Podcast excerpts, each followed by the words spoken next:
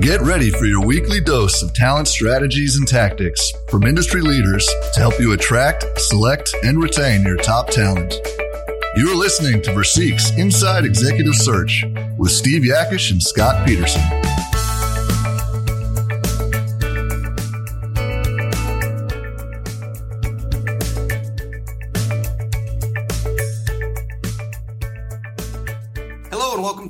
Inside Executive Search Podcast. My name is Steve Yakesh, and this show is for business owners, board members, and executives exploring strategies and tactics to attract, select, and retain the very best. If you're not feeling 100% confident that you have a plan to do just this, keep listening. This podcast will help you get there. That said, I'd like to bring in Scott Peterson from Versique Search. Hi, Steve. Good to be back again for week number. What uh, seven, Seven? seven Wow. or eight, yeah. So as a recap, uh, we started with uh, a series around attracting, and you gave a brilliant uh, summary preview last week Wow, brilliant. of uh, what we're going to be talking about in in the uh, coming episodes, which is all around selecting the right candidate and how to do that. So we're going to uh, dive right in and focus on who, meaning who should be the interview team and and how are they going to play a, their part in selecting, helping select the Right. right people. Yeah, and, it, and it's certainly um, as you think about putting the right team together. Um, if you're doing it completely internally at your company, that's that there'll be a process around that. If you're using a firm, um, there'll be a slightly different process. Um, and so we'll want to maybe compare and contrast those two as we go here as well, Steve. It's a good idea. All right, so let's start on. Let's just pick a fictitious position. So let's just say we're we or a company is recruiting a chief operating officer. So Yep. I'll set the table. So it's going to report into the CEO. Yep. CEO is reporting to a board of directors, Correct. and the chief operating officer is one of five direct reports to the CEO. Yep, that, that, that's a common way to look at it, right? Yep. So that being said, who should be part of the, the interview team? Well, one would assume that everybody that reports, you know, that that is on the peer group Mm-hmm. would be part of it. Um, certainly, the CEO uh, that the position reports to, Mhm. um, but potentially um, either all the board or some of the board members. Doesn't have to be all of them, but there could be some key uh, individuals that like to be part of the executive hiring process or are part of the um, you know committee that deals with hiring executive. Sure. Um, but I also would encourage um, there to be people that report to this position as part of the process, and maybe not every Why is that? not maybe not every single person, but the reason being is you know um, there's a there's a there's a culture to that CEO group, right? Mhm. Um, there's a culture to the company. There's a subculture, and you want to really find a person that's best going to fit all of those things. So having um, uh, the constituency of of uh, of that COO's uh, area of that responsibility, I think, is important as well. Yeah, no, I get that, and I think even if you pick out one or two, and you know, if you get feedback, hey, this person is going to teach me a lot. I love his or her way they approach this. It just helps validate what you're probably Right. hearing during the peer interviews and or the CEO or board Yeah. interviews, right? And also, you you, you, ty- you typically see um, a representative from HR. Again, depending on the position, it could be the the VP of Human Resources. It might be the head of talent acquisition. Mhm. Um, again, just depending on the complexity of the organization. Okay. Well, you mentioned uh, the head of HR, head of talent acquisition, and that kind of goes into one where I'm going to skip ahead a little bit, but Okay. it's it's a critical one. Is you need somebody inside your organization really playing project manager and making sure that there's one single person gathering everybody's feedback Right. and more importantly communicating with the candidates correct Yeah, and and so um, you're you're you're right on, Steve. Um, typically, that's going to be someone um, in HR. Um, it doesn't have to be. Uh, if you are uh, using an outside firm, um, the firm usually is that one to project management, um, meaning they they coordinate the, the candidate schedules, they understand their compensation structure, that kind of stuff. So again, internally, typically it resides in HR because there's some confidentiality around the position and or compensation benefits. Um, but also, if you use an outside firm, they play that role. Perfect. Okay. So I know we internally at Versique, we really focus on making sure there's alignment in, in three key areas. Right. So it needs to be uh, obviously a job and skills fit. Um, but the other two are just as critical. It Right. has to be a good culture fit, and it's got to be a good career move for the candidate. So I'm going to lob that back to you. So as as you're putting all of your interviews, do you subscribe to everybody's interviewing for everything, or do you pick out this group is interviewing for job fit, this per, this group is you know culture fit? What's what's your thoughts? Yeah, I think it's well, I think it's inefficient if everybody asks the same questions, um, and and there'd the list would be too long. Uh, meaning, Steve, if you and I were interviewing a candidate, Steve, we'd want to focus on our areas maybe of expertise or uh, interest. Sure. Uh, maybe it's maybe you've been with the company for a long time, so you're you're the uh, The the historian. historian culture guy, right? So you'll you'll dive into that side of, of the candidate and see what in his background is a nice mesh for motivation. Mine might be I'm a technical uh, person in engineering, which you're not. Which, we'll I'm, put it down. which I'm not. But let's let's assume for a moment. Um, and so maybe I'm going to dive more deeply into his technical ability to manage an engineering department or an Sure. engineering group, right? Yeah. That kind of thing. Okay. And so it becomes just more efficient. Um, and and really drives more uh, alignment that way in terms of the question, the process. Perfect. So coming back to the previous, our project manager. So let's say it's the head of HR. Um, how do you subscribe if I'm the the the tenured culture historian guy? Um, am I giving feedback on a scale of one to ten? Am I just giving commentary? How do you organize or give direction to funnel the right information to whoever's kind of project manager? Yeah, it really starts before the interviews start with here's the questions we want you to ask, um, and here's sort of a criteria uh, based assessment. You know, you know, and, and we've all we've already been pre-talked to. Uh, maybe it's by the project manager, right? The, Mhm. the hiring project manager. Here's how we're going to evaluate our talent based on culture. Here's the questions. Here's the assessment. Same with technical. Same with, um, you know, cultural fit, long-term motivational fit, all those things. But everybody will have a set of questions that is consistent from candidate to candidate. So, Steve, you'll ask the same candidate, the candidate over four or five candidates, the Hmm. same questions and the same evaluation. Perfect.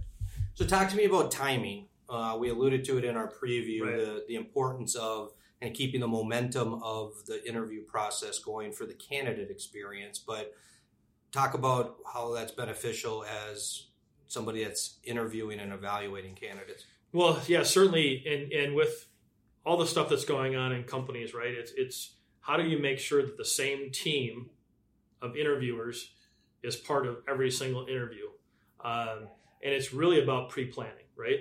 Um, if Steve, we got five candidates coming in, I need to block Steve's calendar five times in a short period of time to get that done. Yeah. Um, and so there's a commitment level if you're going to be part of the interview process that you have to give back to the organization.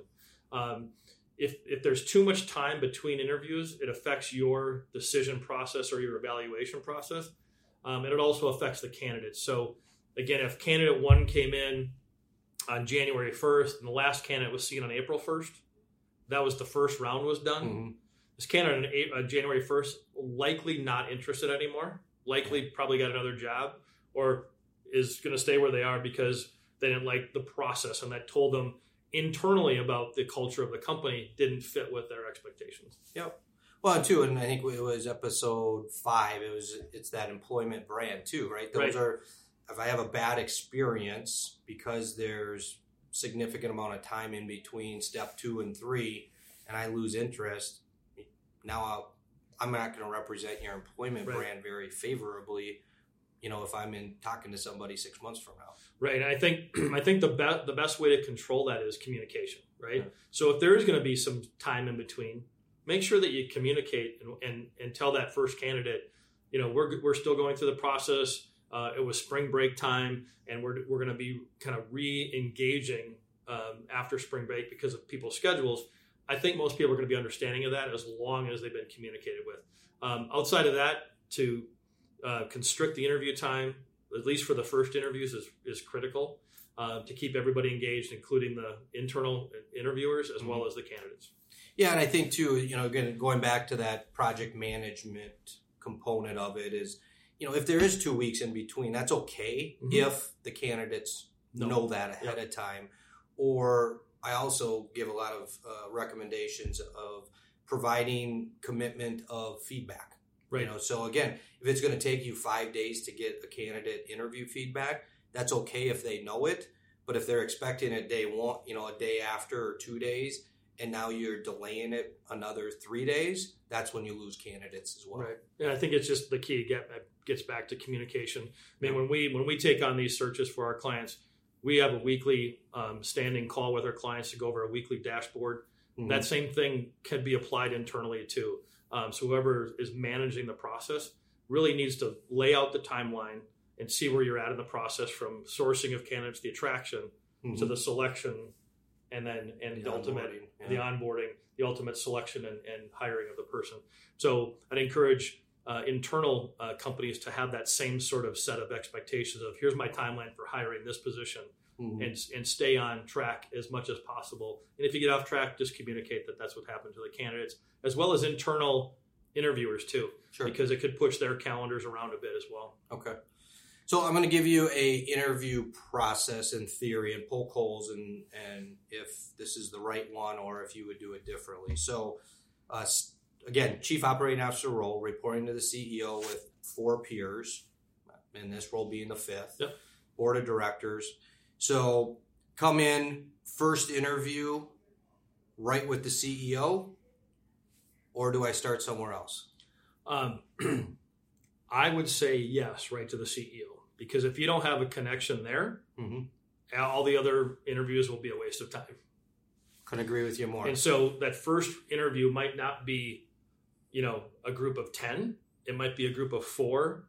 And then as you come out of that group of four, now you've got alignment with CEO and candidate. Mhm. Candidate's excited, CEO's excited. Now you do the remainder of the either team that works for them or the peers. Um, and you just, it's a much more efficient process. So you're, you're getting someone that wants to come and work there. Mhm. And you have a CEO that's excited about the candidate. So Yep. they got to be part of that first process. All right, so the CEO interviews the, the candidates first. They then go on to their peer group, so maybe in teams of two or one on ones with the, the team of four. From there, then we're having some of the staff that is going to report into the role and give their flavor. Yeah, you know, think- again, it all depends. Yep. Um, but but I like I like having one or two key employees, maybe a new employee in the area, and, and a maybe tenured employee in the area. Sure. Get their feedback. Um, you know, most of the time that's not a yes or no; it's a Validation. validation. Sure. Um, but yeah, that's that's how I would sort of flow with the process. Okay. as a good as a good best benchmark. Perfect. And then you wrap it back up with the CEO in a formal, informal, over dinner, drinks, happy hour. What do you recommend? Um, again, can vary a lot, but I like a, a formal finish Mm-hmm. with an informal uh, congratulations almost or Okay. hey we're at the end here any final thoughts any final questions concerns what did you hear on your other interviews but make it over dinner um, you know um, where it's a little less informal Mm-hmm. uh, a little less formal i should say more informal Yep. and um, you know it just kind of gets that nice feeling at the end because they're going to be working together Yep.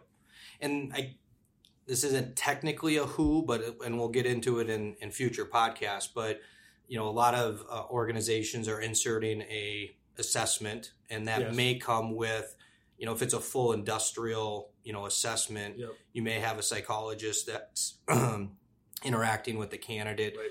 Probably towards the latter part of the stage. Yeah. the So process, yeah. right? So our recommendation is, I mean, um, there there's a lot of studies out there that there, there's over almost eighty percent of companies now with over hundred employees are doing an assessment at the executive level um, hires. Mhm. Uh, that number is only going up according to research, and so yes, be prepared that you're going to do assessments, and and your candidate should know that coming in. Mhm. Um, again, going back to communicating. going back to communicating, setting it up the right way. Again, if you're using a firm, the firm will obviously explain that to the candidates um, as well. And then what what is the assessment? Like, what is it involved? Is it a, just an online one, which takes an hour or 30 minutes, or is it the full industrial psychologist, like you said, which is a full day uh, of, of going through just yeah, Yeah. just going through a whole different process.